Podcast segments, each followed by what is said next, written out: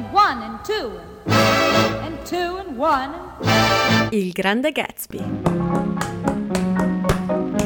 di Francis Scott Fitzgerald. Capitolo 1 il Grande Gatsby è un romanzo di Francis Scott Fitzgerald pubblicato nel 1925. È ambientato nel 1922 e racconta di una calda estate fra Long Island e New York e gli intrecci delle vite dei suoi protagonisti complicati attraverso i pensieri di Nick Carraway.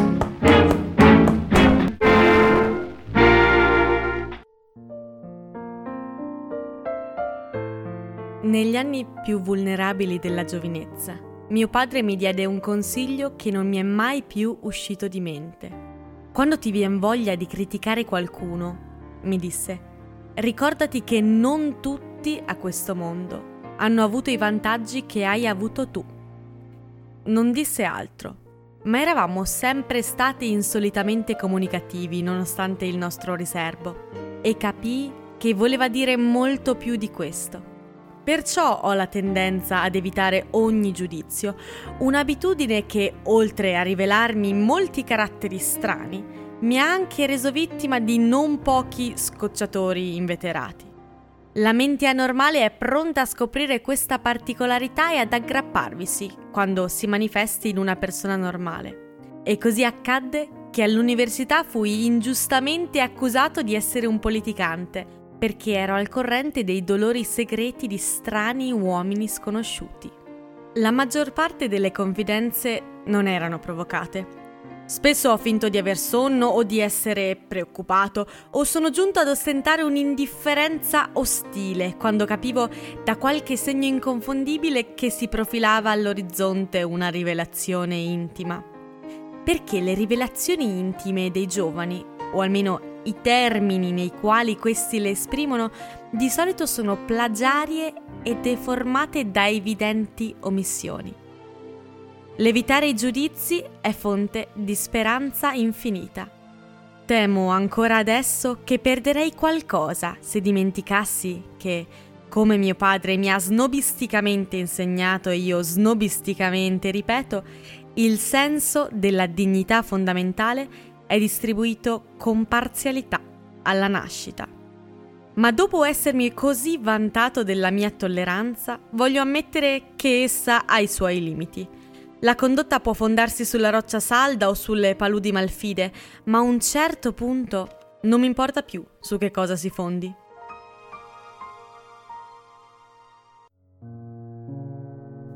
L'autunno scorso, quando ritornai dall'est, mi pareva di desiderare che il mondo intero fosse in uniforme e in una specie di eterno attenti morale. Non volevo più scorrerie ribelli e indiscrezioni privilegiate nel cuore umano. Soltanto Gatsby, colui che dà nome a questo libro, restava fuori dalla mia reazione. Gatsby, che rappresentava tutto ciò che suscita in me disprezzo genuino.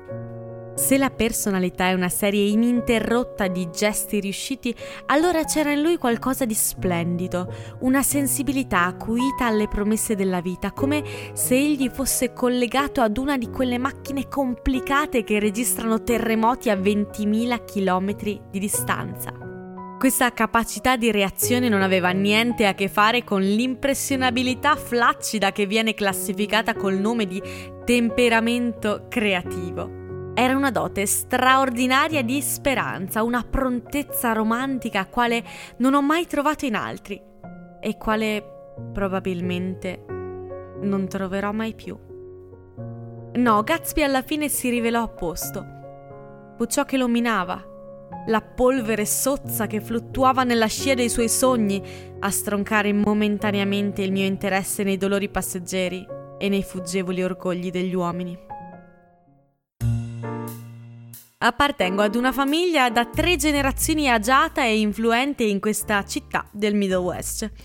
I Caraways sono una specie di clan e secondo la tradizione discendono dai duchi di Buccleuch, ma il vero fondatore del mio ramo è stato il fratello di mio nonno, che è venuto qui nel 51, ha mandato un sostituto alla guerra civile e si è messo negli affari vendendo ferramenta all'ingrosso e creando un'azienda che mio padre manda avanti tuttora. Non ho mai visto questo prozio, ma pare che gli assomigli. In particolare pare che assomigli al quadro piuttosto brutto appeso nello studio di mio padre. Mi laureai a New Haven nel 1915, esattamente un quarto di secolo dopo mio padre. E poco dopo partecipai a quella migrazione teutonica procrastinata nota come la Grande Guerra. Apprezzai la controffensiva così profondamente da ritornare irrequieto. Invece di sembrarmi il caldo centro del mondo, il Middle West ormai mi parve l'estremità slabbrata dell'universo. Così decisi di andare nell'est a imparare il lavoro di borsa. Tutta la gente che conoscevo lavorava in borsa, perciò pensavo che almeno un posto per me vi fosse ancora. Tutte le zie e gli zii ne discussero come se mi stessero scegliendo un'università e alla fine dissero: Beh, eh, sì, con facce molto serie ed esitanti. Mio padre acconsentì a sovvenzionarmi per un anno e, dopo vari rinvii, nella primavera del 22 venni nell'est, come credevo, per sempre. Era difficile trovare alloggio in città, ma faceva caldo e io arrivavo da una regione di ampie praterie e alberi incoraggianti. Così, quando un collega d'ufficio propose di prendere una casa in società in una cittadina vicina, la sua mi parve un'idea straordinaria trovò la casa, un bungalow di cartapesta logora, per 80 dollari al mese, ma all'ultimo momento la direzione lo mandò a Washington e io andai in campagna da solo. Avevo un cane, almeno lo ebbi per qualche giorno finché mi scappò, una vecchia Dodge e una domestica finlandese che mi faceva il letto e la colazione e mormorava fra sé frasi di saggezza finnica sul fornello elettrico. Mi sentii solo per un paio di giorni, finché una mattina un tale, arrivato dopo di me, mi fermò per la strada. Da, da, da che parte per West Egg? chiese sgomento. Glielo dissi. E quando ripresi a camminare non mi sentii più solo. Ero una guida, un esploratore di sentieri, un indigeno. Senza saperlo, quel tale mi aveva conferito il diritto di cittadinanza nella zona. E così col sole le grandi esplosioni di foglie che crescevano sugli alberi, proprio come crescono le cose nei film accelerati, mi venne la solita convinzione che la vita ricominciasse con l'estate.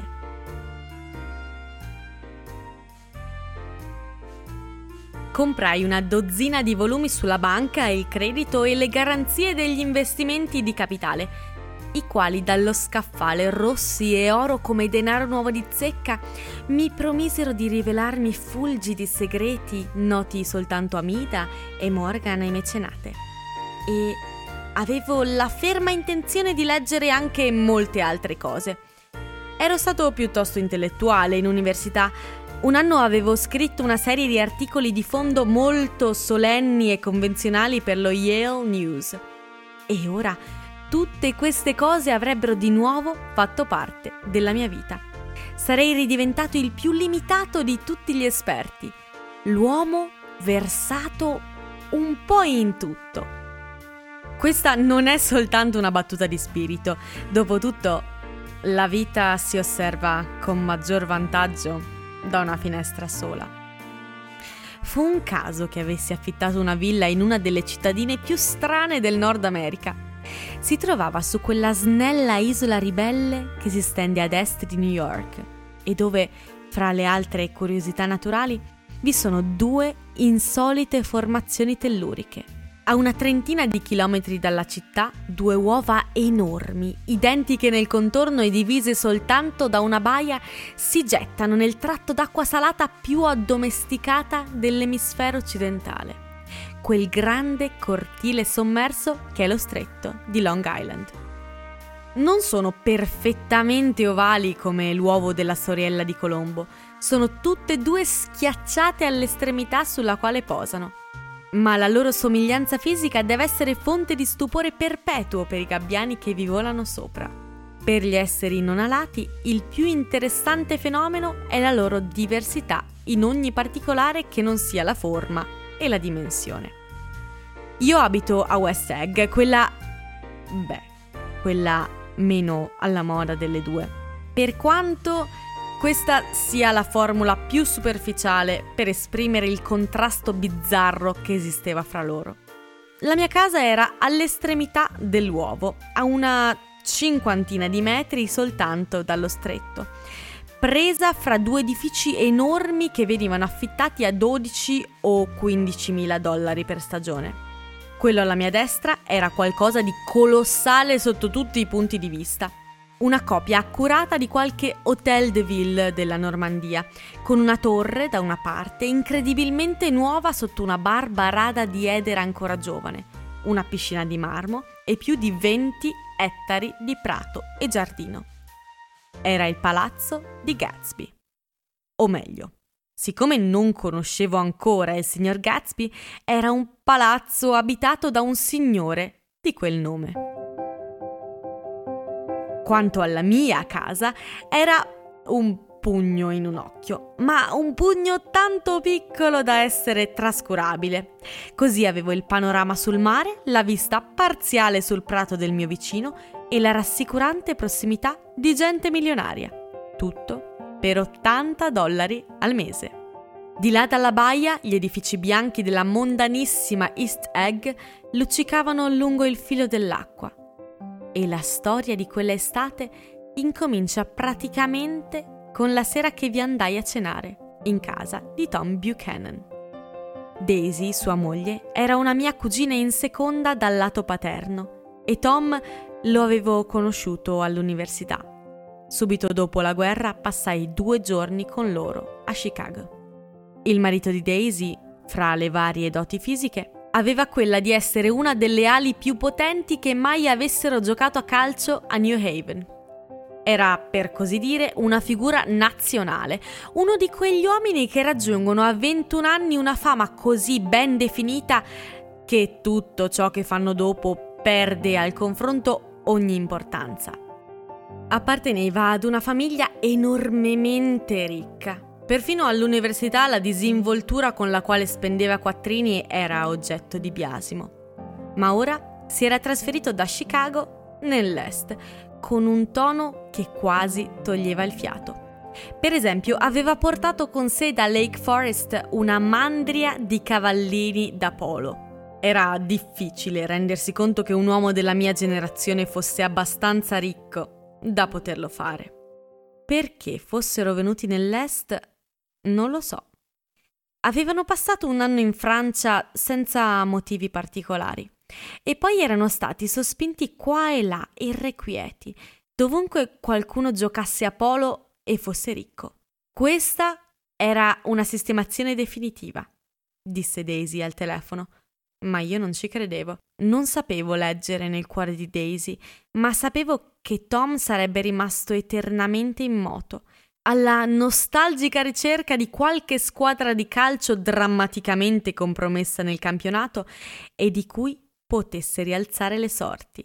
E così accadde che una calda sera piena di vento andai a East Egg a trovare due vecchi amici che conoscevo a malapena.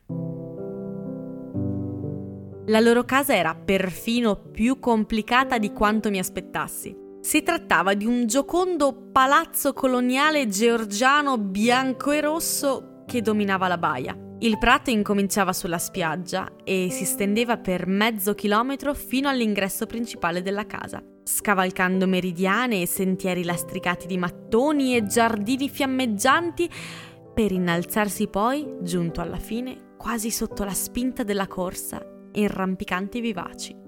La facciata era spezzata da una fila di porte e finestre, ora rilucenti d'oro riflesso e spalancate al vento caldo del pomeriggio. E Tom Buchanan, vestito da cavallerizzo, era in piedi, a gambe divaricate, sulla veranda. Era cambiato dai tempi di New Haven. Adesso era un uomo sui 30 anni, biondo paglia, massiccio, dalla bocca dura e dai modi altezzosi. Due occhi lucidi e arroganti gli avevano stampato in viso la capacità di dominio e gli davano l'aria di sporgersi continuamente in avanti con fare aggressivo. Neanche l'eleganza effeminata degli abiti da cavallerizzo riusciva a celare la forza enorme di quel corpo. Pareva che Tom stipasse gli stivali lucenti fino a forzarne i lacci e quando muoveva la spalla sotto la giacca leggera era visibile un gran fascio di muscoli. Era un corpo poderoso, dalla forza enorme, un corpo crudele. Quando parlava, la voce un po' aspra e rauca accresceva l'impressione di prepotenza che emanava da lui. Vi era in quella voce un tocco di disprezzo paterno, anche per le persone alle quali voleva bene. E a New Haven vi era gente che detestava la sua aggressività. Ma non credere che il mio parere sia definitivo in questa faccenda, pareva dire. Soltanto perché sono più forte e più in gamba di te. Eravamo iscritti alla stessa associazione studentesca eh, degli anziani e per quanto non fossimo mai stati intimi, ebbi sempre l'impressione che mi stimasse e desiderasse riuscirmi simpatico con la sua premura rozza e provocante. Parlammo qualche minuto sulla veranda assolata. Ho trovato un bel posticino, disse, volgendo in giro gli occhi irrequieti. Prendendomi per un braccio, mi costrinse a voltarmi ed accennò con la larga mano aperta al panorama che ci stava di fronte, indicando un giardino all'italiana, incavato, centinaia di rose scure dal profumo penetrante e un motoscafo che affrontava con la prua schiacciata il mare aperto. Era di D. quello del petrolio. Poi mi fece di nuovo voltare bruscamente, ma con garbo. Andiamo dentro attraversammo un atrio spazioso e passammo in un salone luminoso color rosa, legato fragilmente alla casa dalle porte finestre. Le finestre erano socchiuse e scintillavano bianche contro l'erba fresca che pareva spingersi fino in casa. Nella stanza spirava un vento leggero, gonfiava le tende spingendone un'estremità in dentro e l'altra in fuori come se fossero bandiere pallide torcendole verso il soffitto ornato come una torta nuziale, e poi drappeggiandole sul tappeto color vino, estendendo su questo un'ombra, come fa il vento sul mare. Il solo oggetto assolutamente immobile nella stanza era un divano enorme, su cui erano posate come nella navicella di un pallone frenato due giovani donne. Erano vestite di bianco e con le gonne fluttuanti e drappeggiate come se fossero appena ritornate da un breve volo intorno alla casa. Devo essere rimasto qualche secondo ad ascoltare gli schiocchi delle tende e il gemito di un quadro sulla parete. Poi si intese un gran colpo quando Tom Buchanan chiuse le finestre posteriori e il vento imprigionato si spense nella stanza e le tende e i tappeti e le due donne calarono lentamente a terra. Non conoscevo la più giovane delle due. Stava distesa sul divano, completamente immobile e col mento un po' sollevato come se vi tenesse in equilibrio qualcosa in procinto di cadere. Se mi vide con gli angoli degli occhi non se ne fece accorgere. Anzi, Quasi mi sorpresi a mormorare le mie scuse per averla disturbata entrando. L'altra ragazza, Daisy, fece l'atto di alzarsi, si sporse leggermente in avanti con espressione consapevole, poi rise. Una risatina assurda e affascinante, e anch'io risi e avanzai nella stanza. Sono p- paralizzata dalla felicità. Rise di nuovo come se avesse detto qualcosa di molto spiritoso, e mi trattenne un momento la mano guardandomi in faccia, quasi per assicurare che nessuno al mondo le era più gradito di me. Era un suo modo di fare. Accennò in un mormorio che il cognome della ragazza equilibrista era Baker. Ho sentito dire che il mormorio di Daisy aveva il solo scopo di far chinare la gente verso di lei. Una critica insignificante, che non toglieva nulla al suo fascino. Comunque la signorina Baker mosse le labbra, mi fece un cenno quasi impercettibile e poi tornò a gettare rapidamente la testa indietro. L'oggetto che teneva in equilibrio evidentemente aveva traballato e le aveva fatto un po' di paura. Di nuovo mi salì alle labbra una specie di scusa. Le dimostrazioni di completa autosufficienza provocano quasi sempre in me un rispetto sbalordito. Mi rivolsi di nuovo a mia cugina, che incominciò a farmi domande con quella sua voce bassa e conturbante. Era il tipo di voce che l'orecchio segue in tutte le modulazioni come se ogni parola fosse un raggruppamento di note che non verrà mai più ripetuto. Il viso di lei era triste e bello, pieno di cose splendenti, occhi splendenti e una splendente bocca piena di ardore. La sua voce aveva una vitalità che gli uomini che l'avevano amata trovavano difficile da dimenticare. Era un invito modulato, un ascoltami, bisvegliato, che prometteva per l'ora seguente cose gaie e interessanti come quelle vissute un minuto prima. Le dissi che, venendo nell'Est, mi ero fermato a Chicago un giorno e che una dozzina di persone le mandava i saluti tramite mio. Sentono la mia mancanza, esclamò lei con aria estatica. L'intera città è disperata. Tutte le macchine hanno la ruota posteriore sinistra dipinta di nero in segno di lutto e durante la notte, sulla riva settentrionale del lago, non tace il pianto. Che bellezza! Bisogna che torniamo, Tom. Domani. Poi soggiunse, senza troppa importanza. Bisogna che tu veda la bimba. La vedrei volentieri. Ora dorme, ha tre anni. Non l'hai mai vista? Mai. Beh, bisogna che tu la veda e... Tom Buchanan, che si era girato irrequieto per la stanza, si fermò e mi pose la mano sulla spalla. Che cosa fai, Nick? Lavoro in borsa. Con chi? Glielo dissi. Mai sentito nominare, osservò lui energicamente. Questo mi seccò. Lo sentirai, risposi senza insistere. Lo sentirai se rimarrai nell'est. Oh, rimarrò nell'est, non dubitare, disse, dando un'occhiata a Daisy. Poi, voltandosi di nuovo verso di me, come se si aspettasse qualcos'altro, sarei maledettamente scemo se me ne andassi da qualche altra parte. A questo punto, la signorina Baker disse: Si capisce? Con una tale subitaneità da farmi trasalire. Era la prima parola che pronunciava da quando ero entrato nella stanza. Evidentemente sorprese lei quanto me, perché sbadigliando si alzò con una serie di rapidi movimenti aggraziati. Eh, sono irrigidita, si lamentò. Sto distesa su quel divano da quando sono al mondo. È inutile che tu mi guardi, ribatté Daisy. È tutto il pomeriggio che cerco di portarti a New York. No, grazie, disse la signorina Baker ai quattro cocktail che arrivavano allora dalla dispensa. Sono in allenamento. L'ospite la guardò incredula. Davvero? Beve il suo cocktail come se fosse una goccia in fondo al bicchiere. Non riesco a capire come tu faccia a combinare qualcosa. Guardai la signorina Baker chiedendomi che cosa riuscisse a combinare. Mi piaceva guardarla. Era una ragazza snella, dai seni piccoli e il portamento eretto fino a farle arcuare le spalle come un cadetto. Gli occhi grigi arrossati dal sole mi risposero cortesi con pari curiosità da un viso pallido, delizioso, insoddisfatto.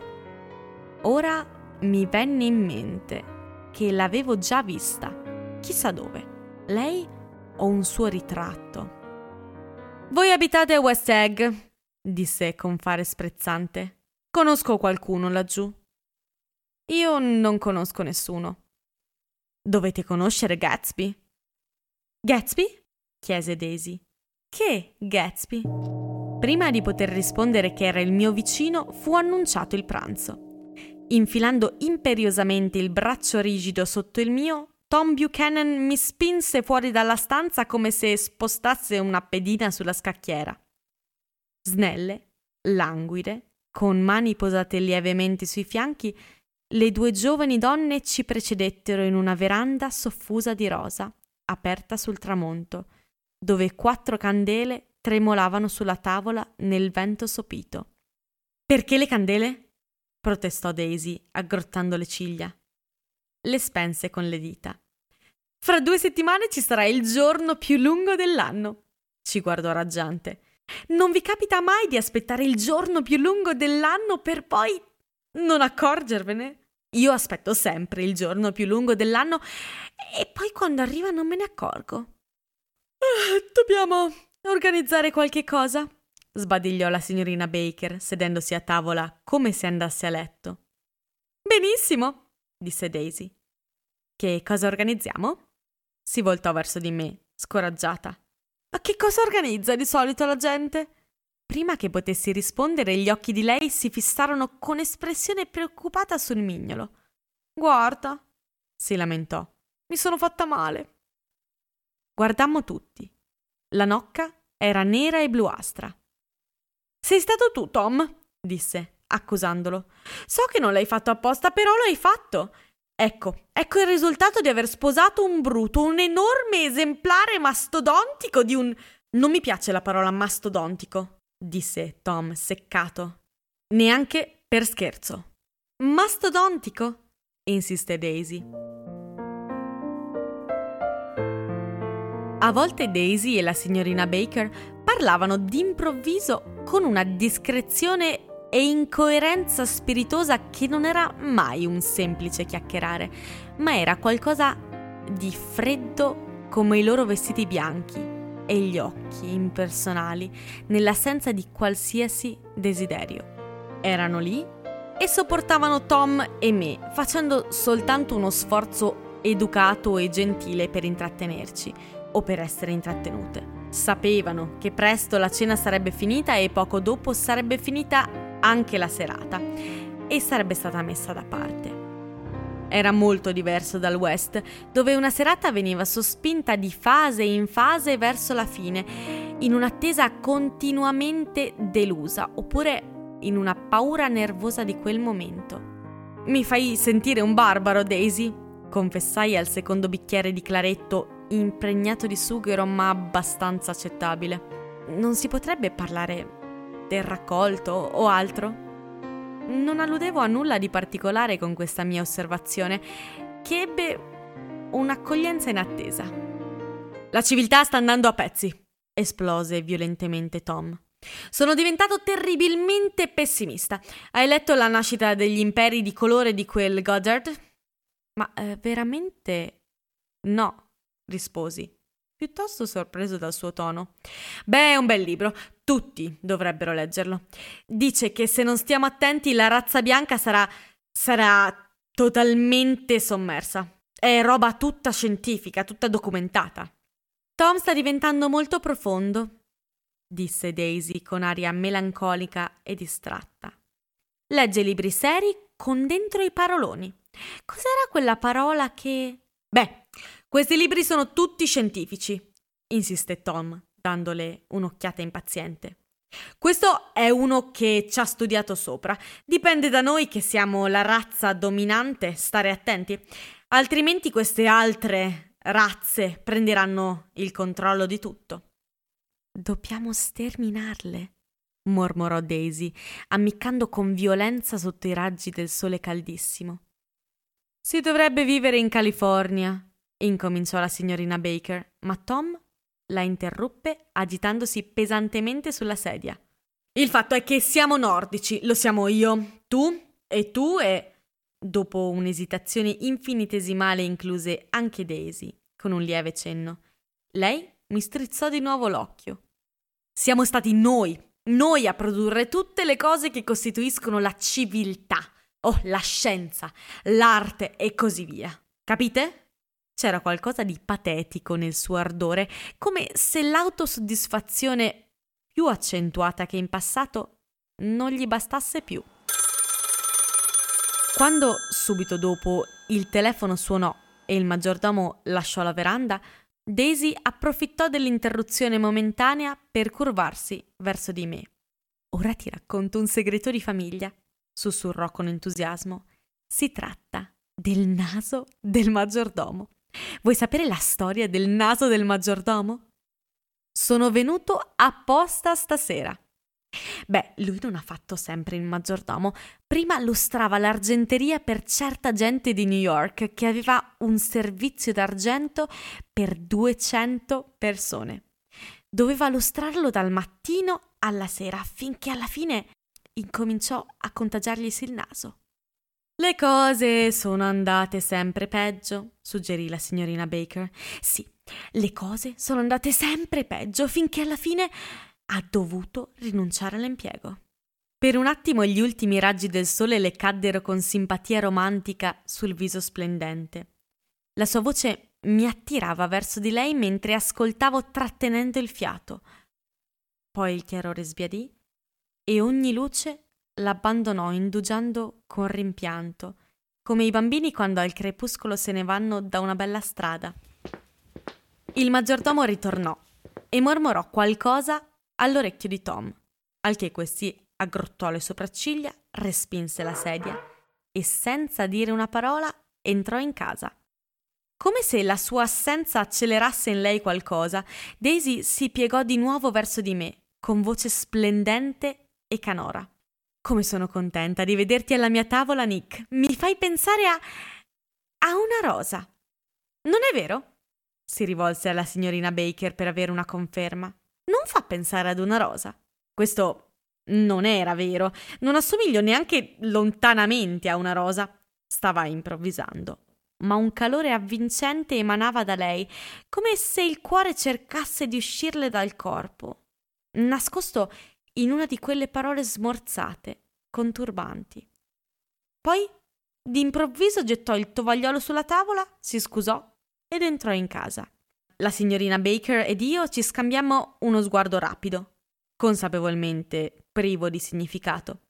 Stavo per parlare quando si alzò in ascolto e disse con tono di avvertimento. Un mormorio soffocato, privo di un accento qualsiasi, si udiva nella stanza accanto e la signorina Baker si sporse senza vergogna, cercando di udire. Il mormorio tremò sul limite del coerente, scese di tono, si alzò concitato e poi cessò del tutto. Quel signor Gatsby di cui avete parlato è mio vicino, incominciai. Non parlate. Voglio sentire che cosa succede. Sta succedendo qualcosa? chiesi innocentemente. Volete dire che non lo sapete? disse la signorina Baker con genuina sorpresa. Credevo che lo sapessero tutti. Io non lo so. Beh, disse esitando. Tom ha una donna a New York. Una donna? ripetei macchinalmente. La signorina Baker annui. Potrebbe avere il buon gusto di non telefonargli all'ora di pranzo, non vi pare? Quasi prima che riuscissi a cogliere il significato delle sue parole, si udì un fruscio di vesti e lo scricchiolio di stivali di cuoio. E Tom e Daisy ricomparvero a tavola. Non si poteva evitare! esclamò Daisy con allegria forzata. Sedette, diede un'occhiata scrutatrice alla signorina Baker e a me e continuò. Ho guardato fuori un momento ed è molto romantico. C'è un uccellino sul prato, credo un usignolo. Deve aver fatto la traversata con la Cunard o la White Star Line. Sta cinguettando. La voce di lei cantò. Non è romantico, Tom? Molto romantico, disse lui. Poi, con aria infelice, si rivolse a me. Se dopo cena farà abbastanza chiaro, voglio condurti alle scuderie. Il telefono trillò di nuovo, impaziente. E mentre Daisy scuoteva con energia la testa rivolta a Tom, l'argomento delle scuderie, come del resto qualsiasi argomento, svanì nell'aria.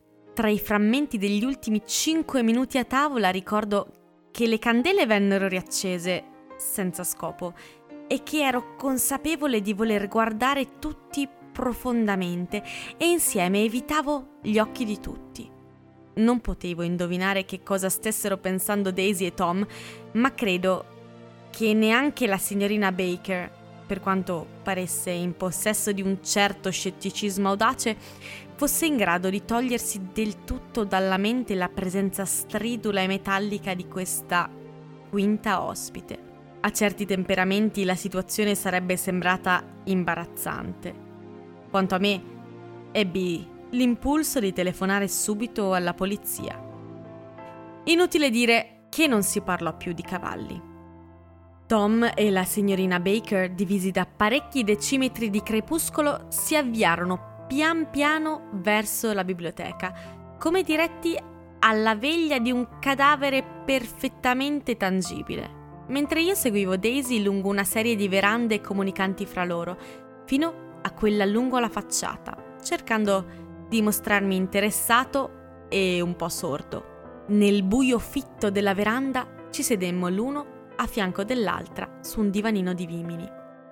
Daisy si prese il viso fra le mani come per sentirne i bei tratti e lentamente gli occhi incominciarono a risaltare nell'oscurità vellutata. Vidi che era dominata da emozioni forti. Così le feci domande che mi sembravano sedative sulla sua bambina.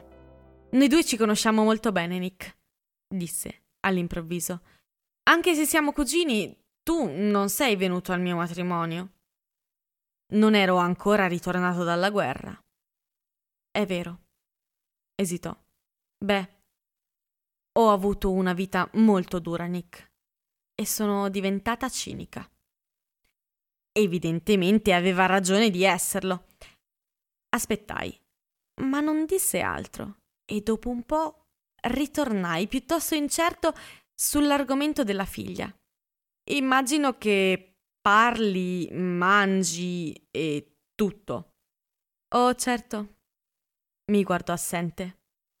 Sta a sentire, Nick. Voglio dirti che cosa ho detto quando è nata.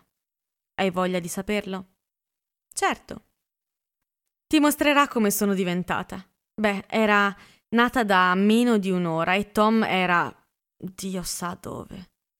Mi svegliai dall'etere con una sensazione di abbandono e chiesi subito all'infermiera se era un maschio o una femmina. Mi disse che era una bimba e così voltai la testa e mi misi a piangere. Bene, dissi, sono contenta che sia una bambina e spero che sarà stupida. È la miglior cosa che una donna possa essere in questo mondo, una bella, piccola, stupida. Capisci? Credo che la vita sia una cosa terribile, continuò con convinzione. Tutti lo pensano, i più intelligenti. E io lo so. Sono stata dappertutto, ho visto tutto e ho fatto di tutto. Si guardò attorno con gli occhi fiammeggianti in un atteggiamento di sfida, piuttosto simile a quello di Tom, e rise con scherno profondo. Cerebrale! Dio, come sono cerebrale! Nel momento in cui la voce tacque, cessando di attirare la mia attenzione, percepì l'insincerità fondamentale di ciò che aveva detto. Mi sentii a disagio come se l'intera serata fosse stata un trucco per strapparmi il contributo di un'emozione. Aspettai e un momento dopo Daisy mi guardò con un sorriso affettato sul bel volto come se mi avesse dichiarato la sua appartenenza ad una società segreta, piuttosto distinta, di cui facevano parte lei e Tom. Dentro la stanza Cremisi splendeva di luce. Tom e la signorina Baker sedevano alle due estremità del lungo divano e lei gli leggeva forte il Saturday Evening Post. Le parole sommesse e inespressive si confondevano insieme in un tono pacato la luce della lampada riflessa dagli stivali di lui e smorta sul giallo foglia d'autunno dei capelli di lei, faceva luccicare la carta quando la signorina Baker voltò la pagina con un fremito di muscoli snelli nelle braccia. Quando entrammo, alzò una mano e ci fece tacere per un momento. Il seguito disse, gettando il giornale sulla tavola. Al prossimo numero. Il corpo le si impose con un movimento irrequieto del ginocchio e la fece alzare. Le dieci, disse con l'aria di legger l'ora sul soffitto. È ora che questa brava bambina vada a letto. Jordan giocherà domani nel torneo, spiegò Daisy, a Westchester. Oh! Siete voi Jordan Baker? Ora capivo perché il volto di lei mi era familiare. La sua espressione gentilmente sprezzante mi aveva guardato da molte fotografie in rotocalco riproducenti la vita sportiva di Asheville e Hot Springs e Palm Beach. Avevo anche sentito certe storie su di lei, una critica spiacevole, ma avevo dimenticato da un pezzo di che cosa si trattasse. Buonanotte, disse sottovoce. Svegliami alle otto. Ti dispiace? Se hai intenzione di alzarti, mi alzerò. E buonanotte, signor Caraway. Arrivederci presto. Certo che vi rivedrete, osservò Daisy. Anzi, ho intenzione di combinare un matrimonio.